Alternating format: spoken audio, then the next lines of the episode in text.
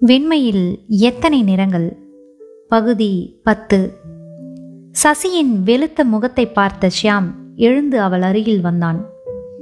அவள் கையை பற்றி எழுப்பி ஒரு சோஃபாவில் அமர செய்து தானும் அருகே அமர்ந்து கொண்டான். சசி இங்கே இருக்கும் வரையில் உன் மனம் மாமாவை என்னை தவித்து கொண்டேதான் இருக்கும். அதோடு மட்டுமல்லாமல் பார்த்து பத்து நாளைக்குள்ள உன் கழுத்தில் தாலி வேற கட்டிவிட்ட ஒரே காரணத்துக்காக உன்னிடம் நான் உரிமை கோருவதும் சரியில்லை. மெல்ல மெல்ல உன் மனம் என்னிடம் பதியட்டும். பிறகு எல்லாம் பார்த்து கொள்ளலாம். இப்போதைக்கு எதையும் எண்ணி கலங்காமல் நீ தூங்கு என்றான் கனிவாக. பேச முடியாமல் ஏதோ தொண்டை அடைத்தது அவளுக்கு. சமாளித்து கொண்டு அது இல்லை ஷாம் நான் நான் என்ன என்னமுன் அவன் குறுக்கிட்டான். அவள் உதட்டில் விரலை வைத்து பேச்சை தடுத்து நிறுத்தினான். இனி எதுவும் பேசக்கூடாது என்று அவள் முகத்தை இரு கைகளாலும் ஏந்தி நெற்றியில் லேசாக இதழ் பதித்துவிட்டு எழுந்து போனான் அவன். இந்த மென்மையும் அந்த முரட்டுத்தனமும் இந்த விட்டு கொடுக்கும் தன்மையும் அந்த பிடிவாதமும் இதெல்லாம் அவனிடம் ஒருங்கு இணைந்து இருப்பது எப்படி சாத்தியம்? இந்த இரண்டிற்கும் நடுவில் சசியின் வாழ்வு மலருமா அல்லது கருகுமா? வெயிலும் மழையும் மாறி மாறி பட்டு பாறைகள் உடைந்து மணல் தோன்றியதாக சிறு வயதில் படித்த பாடம் ஏனோ அப்போது நினைவுக்கு வந்தது அவளுக்கு. இருவரும் மேலும் நான்கு நாட்கள் அங்கே தங்கியிருந்தனர். சபேசனின் உடம்பு சற்று தேறி அவரே சென்று வருமாறு கூறிய பின்னர் தான் இருவருமாக சென்னைக்கு திரும்பினர். திரும்ப முன் கோவையில் அவனுக்கு ஏதோ ஒரு வேலை என்று இரண்டு நாட்கள் தங்க நேர்ந்தது. முதல் நாள் மாலையில் அலுவலகத்திலிருந்து திரும்புகையில் இரு டிக்கெட்களுடன் வந்தான் ஷியாம். இங்கே நாடக விழா நடக்கிறது சசி. இரு டிக்கெட் வாங்கும்படி ஆயிடுச்சு அநேகமாக நல்லாவே இருக்கும். பார்த்துட்டு வரலாமா? வா என்று சசியை அழைத்தான். அந்த நாடகம் அந்த நாடகம். சசியின் தலைவிதியை தலைகீழாக மாற்றி எழுதியது. முன்பகுதியில் பேட்ரன் பிரிவில் இருவரும் அமர்ந்திருந்தனர். நாடகம் சுவாரஸ்யமாக சென்றது. இரண்டாம் கதாநாயகி போல வந்து போன ஒரு பெண்ணை பார்க்கையில் ஏதோ அறிமுகமான முகம் போல சசிக்கு தோன்றியது. ஆனால் முக்கிய பாத்திரங்களின் நடிப்பையும் அவர்களை சுற்றி சுழன்ற கதையையும் கவனிக்கும் தீவிரத்தில் அந்த முகம் சசியின் மனதில் பதியவில்லை. ஆனால் கிரீன் ரூமில் அடுத்த காட்சிக்காக உடை மாற்றி கொண்டு வந்த அந்த பெண் ஸ்டேஜ் இடுக்கிலிருந்து சசியையே குரோதத்துடன் முறைத்து கொண்டிருந்தாள். சசியை என்பதை விட சசியின் விலை உயர்ந்த ஜப்பான் சில்க் சேலையையும் பளிச்சிட்ட நகைகளையும் என்பது சரியாக இருக்கும். இவளுக்கு ஏது இந்த வாழ்வு என்று வயிறு எரிந்தது அந்த நடிகைக்கு. சசியின் அருகில் அவளுக்கு பொருத்தமான அழகுடன் தூய வெண்ணிறை ஆடையில் எடுப்பாக அமர்ந்திருந்தவனை கண்டதும் எரிச்சல் இருமடங்காயிற்று பேட்ரன் பகுதி வேறு. அருகில் இருந்த ஸ்கிரீன் தூக்கும் பையனை அழைத்து சசியையும் ஷியாமியும் காட்டி ஏதோ சொன்னாள். சொன்னதை செய்தால் ஐந்து ரூபாய் தருவதாக ஆசை காட்டினாள். அவனும் தலையாட்டினான். நாடகம் முடிந்து கிளம்புகையில் அந்த பையன் சசியை வழிமறித்தான். அம்மா ரொம்ப அவசரமா உங்களை பார்க்கணுமாமா என்றான். யார்? என்று சசிக்கு புரியவில்லை. டிராமாவில் நடித்த அம்மா அம்மா வந்தீங்கன்னா ஒரு நிம் ஒரு நிமிஷத்தில் திரும்பிடலாம் என்று அழைத்தான். சசி தயங்கவும் என்ன பயமாமா வேணும்னா ஐயாவும் கூட வரட்டும். வாங்கம்மா என்று வருந்தி அழைத்தான். நானும் வரேன் சசி என்று அவளுடன் சென்றான் ஷியாம். பக்க வழியாக கிரீன் ரூமுக்கு செல்லும்போது இடையிலேயே வந்து சேர்ந்தாள் அந்த நடிகை. ஏய் சசி என்ன தெரிகிறதா? நான் தான் சிந்தாமணி என்றால் கண்ணில் ஒரு பளபளப்புடன். ஓ சிந்தாவா? நான் நினைக்கவே இல்லையடி. ஆனால் பார்த்த முகமாய் இருக்கிறதே என்று தோன்றியது. இந்த உடையில் சரியாக அடையாளம் தெரியவில்லை. சாரிடி ஆனா உன் ஆசைப்படி நடிகையாகிவிட்டாய் போல் இருக்கிறதே நல்லா இருக்கியா? உன் அம்மா நலமா இருக்காங்களா? என்று விசாரித்தாள் சசி. அம்மா அம்மாவா? என்று மூச்செறிந்தாள் சிந்தாமணி. என்ன சிந்தா? அம்மா இறந்து எவ்வளவோ காலமாயிட்டு சசி. என் கதை கிடக்கட்டும். உன் விஷயம் எப்படி? லில்லி எப்படி இருக்கிறா? அப்புறம் உங்க பிளான் படி எல்லாம் சரியா நடந்துருச்சா? என்று அக்கறையாக வினவினாள் நடிகை. எங்கோ எச்சரிக்கை மணி அடித்தது சசிக்கு. சசிக்கு புரியாமல் மனம் கலங்கியது. ஏய் என்ன சொல்கிற அதாண்டி யாரோ ஷாம்னு ஒரு இளிச்சவாயனின் தலையை தடவ போகிறதா பிளான் போட்டிங்களே. அதாண்டி ராத்திரியில் அவன் வீட்டுக்கு நீ தனியாக போய் காரில் காத்தையெல்லாம் திறந்து விட்டுட்டு அப்புறம் அங்கேயே தங்குறதுக்கு அடைக்கலம் கேட்டு அப்புறம் காலையில் லில்லி வந்து மானம் ஈனோன்னு பேசி மிரட்டி அவங்ககிட்ட பணம் கேட்க போவதா திட்டம் போட்டிங்களே. அதை தான் கேட்குறேன் ஒரு பத்தாயிரமாவது கிடைச்சதாடி என்று வேகமாகவும் தெளிவாகவும் பேசி முடித்தாள் சிந்தாமணி. சிந்தாமணி தன்னை எதற்கு அழைத்தாள் என்பது சசிக்கு அப்போதுதான் புரிந்தது. படிக்கும் காலத்தில் இருந்த அந்த பொறாமையும் குரோதமும் அணு அளவும் குறையவில்லை என்பது புரிந்தது. பிறரை இக்கட்டில் மாட்டி வைத்து மகிழும் குரோதமும் குறையவில்லை. பல மடங்கு பெருகியிருக்கிறது என்பதும் நன்றாகவே புலப்பட்டது. இதெல்லாம் புரிந்ததை தவிர அந்த கணத்தில் என்ன செய்வதென்று மட்டுமே அறவே புரியவில்லை சசிக்கு. பேச்சு வராமல் செய்கை வராமல் நீ நீ என்ன என்ன உலர் என்ன என்று திணறினாள். ஓ எனக்கு எப்படி தெரியும்னு கேட்குறியா அந்த படகின் மறுபக்கம் தானே நான் இருந்தேன் என்று இனிமையான குரலில் கூறினாள் சிந்தாமணி. உடனே சசியின் கழுத்தில் இருந்த மஞ்சள் கயிற்றை அப்போதுதான் கவனித்தவள் போல அடடே உனக்கு கல்யாணம் ஆகிடுச்சாடி. அந்த பணத்தில் தான் செஞ்சுக்கிட்டேயாடி? இவர்தான் அவரா? என்று கண் சிமிட்டினாள். பெரும் முயற்சி செய்து குரலை வெளிக்கொணர்ந்து ஆமாம் ஆமாம் இவர் இவர் இவங்க தான் என்னோட கணவர். பெயர் ஷியாம். இவ இவ என்னோட படித்தவ பேர் சிந்தாமணிங்க என்று அறிமுகம் செய்து வைத்தாள் சசி. அச்சுச்சோ! என்று கையால் வாயை நாசுக்காக பொத்தி விழிகளை அகல விரித்தாள் சிந்தாமணி. நீங்க அதே ஷியாம் தானா? அச்சுச்சோ! தெரியக்கூடாததெல்லாம் உளறிட்டேன் போல இருக்குதே.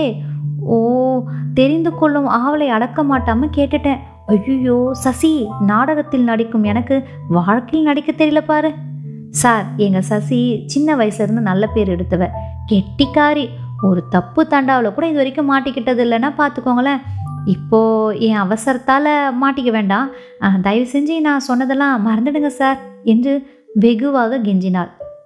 என்ன சாகசம் செய்கிறாள்? என்று மனதினுள் பதைத்தாள் சசி. முகத்தில் மாறுபாடின்றி நீங்க என்ன சொன்னீங்க? என்று சாவதானமாக கேட்டான் ஷியாம். ஆச்சரிய மிகுதியால் சசினது மட்டுமல்ல சிந்தாமணியின் வாய்க்கூட அடைத்து விட்டது. அதையும் உணராதவன் போல நேரமாயிடுச்சு சசி போலாமா? உன் தோழிக்கிட்ட விடை பெற்றுக்கொள். நாங்கள் வருகிறோம் மிஸ் சிந்தாமணி என்று திரும்பி வந்தான் அவன். சிந்தாமணியின் முகத்தில் இருந்த ஏமாற்றத்தை கண்டதும் சசிக்கு கொஞ்சம் சிரிப்பு கூட வந்தது. சிந்தாமணி பேசியது அவன் காதில் விழவில்லை போல் இருக்கிறதே என்று குதூகலத்துடன் கணவனை பின்தொடர்ந்தாள் சசி. ஆனாலும் உள்ளூர உதைத்தது. அது எப்படி அவனுக்கு கேளாமல் இருக்கும்? வேகமாக என்றாலும் சிந்தாமணி தெளிவாகவும் உச்சரித்து பேசினாலே ஸ்டேஜ் விஷ்பர் என்பார்களே அதே தெளிவு அவள் பேச்சில் இருந்ததே. ஆனால் ஷியாம் அந்த பையனிடம் ஏதோ சொல்லிக் கொண்டிருந்தான். ஓரக்கண்ணால் அடிக்கடி கணவன் முகத்தை பார்த்தாள் சசி. அங்கே ஒன்றும் அதுதான் என்னவாக இருக்கும் என்று பயமாக இருந்தது. ஆனால் ஒன்றுமே புரியவில்லை சசிக்கு. ஒரு வகை உணர்ச்சியுமே இல்லாமல் துடைத்து விட்டது போல இந்த முகம் அவள் அறிந்த வரையில் அவனிடம் பார்த்திராத ஒன்று. இரவில் உணவு முடிந்த பின் சற்று உளவி விட்டு வருவதாக சொல்லிவிட்டு வெளியே போனான் ஷியாம். நீ படுத்துக்கோ என்று சொல்லிட்டு அவள் பதில் பேசும் முன் போய்விட்டான். உடைகளை லேசாக தளர்த்தி கொண்டு சசி படுத்தாள். உறக்கம் வரவில்லை. ஒருவேளை அவன் கேட்டிருந்தால்? மனம் குழம்பியது. படுக்கையின் பக்கத்தில் இருந்த விளக்கை போட்டுக்கொண்டு ஒரு புத்தகத்தை பிரித்தாள். கண்ணும் மனமும் எழுத்தில் பதிய மறுத்தன. தன் போக்கில் பக்கங்களை மடக்கி விரித்து பார்த்தது கை. தற்செயலாய் கையை பார்த்தவள் ச்சே! என்று கசங்கிய பக்கங்களை மீண்டும் ஒழுங்குற நீவிவிட்டு புத்தகத்தை மூடினாள். புத்தகத்தை மேஜை மேல் வைத்துவிட்டு திரும்பி படுத்தவள் துணுக்குற்றாள். மீண்டும் தலையை திருப்பி நன்றாக பார்த்தாள். விளக்கின் ஷேட் அளித்த நிழலில் இருவரின் அறைகளுக்கும் இடையே இருந்த கதவு திறந்திருக்க அதன் ஃப்ரேமை அடைத்தபடி ஷியாம் நின்று கொண்டிருந்தான். கதவை தட்டாமல் அவன் வந்ததே இல்லை என்பது அந்த கணத்தில் அவளுக்கு உரைத்தது. திகைப்புடன் அவனை பார்த்தாள். நிழலில் நின்றதால் அவனது முகபாவம் அவளுக்கு புரியவில்லை.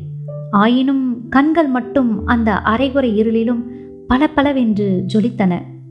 இரவில் இறை தேடி வரும் புலியின் கண்கள் ஜொலிக்குமே என்று படித்த நினைவு வந்தது சசிக்கு. அந்த நினைவில் உடம்பு அதிர்ந்தது. செயலற்று கிடந்தபடி அவனையே பார்த்த பின் மெல்ல சுதாரித்து கொண்டு எழுந்து அமர்ந்து ஷியாம் என்றாள். சத்தம் காற்றாகி போயிற்று. அவள் அசையவும் அவனும் அசைந்தான். மெல்ல நிதானமாக அழுத்தமான காலடிகளுடன் உள்ளே வந்தான். அவள் மீது வைத்த பார்வையை விலக்காமலே அவள் இருந்த கட்டிலை ஒரு முறை வலம் வந்தான்.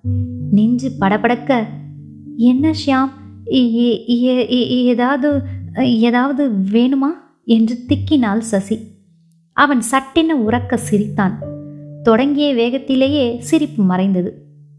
பரவாயில்ல நான் செலவு செய்திருக்கும் பணத்துக்கான பெருமதிப்பு இருக்கிறது தான் உடம்பு என்றான் நிதானமாக. அடிப்பட்டார் போல முதலில் அலறிவிட்டாள் சசி.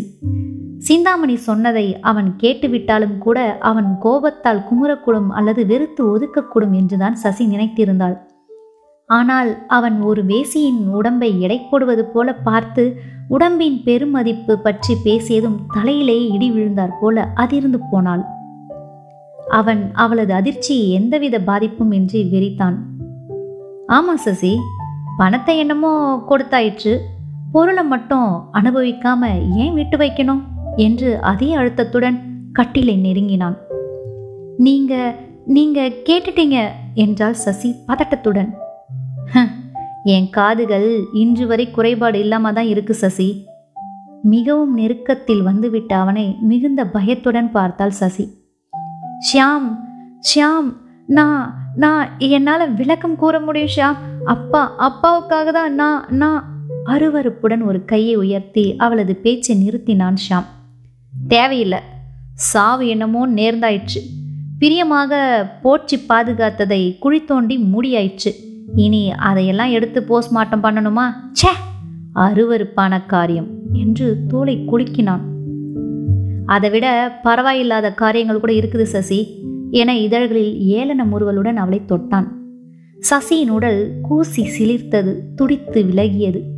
ஷியாம் வேண்டாம் வேண்டாம் என்று பின்னே நகர்ந்தாள்.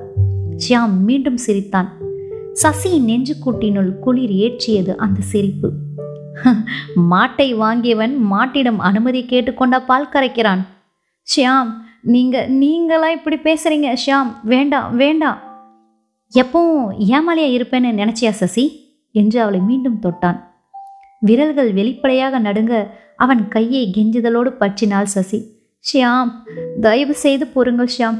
நான் எந்த மாதிரி சூழ்நிலையில் அப்படியெல்லாம் செய்ய நேர்ந்தது என்று தெரிந்தா நீங்கள் ஷியாம் வேண்டாம் நியாயத்தை பற்றி பேச. ஒரு ஒரு ஒரே ஒரு வாய்ப்பு கொடுங்க ஷியாம். Please please. கடைசி வார்த்தை ஒரு கேவலில் முடிய அவன் பிடியிலிருந்து தன்னை விடுவித்துக் கொள்ள முயன்றாள். அவன் பிடி இரும்பாய் இருந்தது. அவனை விலக்க சக்தியற்று ஷியாம் இந்த இந்த மாதிரி வேண்டாம் ப்ளீஸ். ஷியாம் ஐயோ இது இப்படி செய்ய வேண்டாம் என்று மன்றாடினாள். அவனிடம் இரக்கமே தோன்றாததைக் கண்டு நம்பிக்கை எழுந்து கடவுளே நான் என்ன மாதிரியெல்லாம் கற்பனை செய்து வைத்திருந்தேன்? கடவுளே என்று விம்மினாள். ஒரு கணம் அவன் முகம் இலகியது. எல்லையற்ற சோகம் கண்களில் பிரதிபலித்தது. தாள மாட்டாதவன் போல கண்களை இறுக மூடி நான் மட்டும் கற்பனை பண்ணலையா சசி? என்றான் வேதனையுடன். திகைப்பும் துன்பமுமாய் ஷியாம் என்றாள் சசி குரல் தழுதழுக்க. மீண்டும் கண்களை திறந்தான் ஷியாம். விழிகளில் பளபளப்பு ஏறிவிட்டிருந்தது. புலி கண்களின் பிரதிபலிப்பு மானின் மிரட்சியுடன் செயலற்று போனாள் சசி. அடுத்து ஷியாமின் நடவடிக்கை என்னவாக இருந்திருக்கும்? சசியின் வாதத்தை ஷியாம் கேட்டிருப்பானா? சசியின் மனதை புரிந்து கொண்டிருப்பானா? தொடர்ந்து கேளுங்க. வெண்மையில் எத்தனை நிறங்கள்? நன்றி.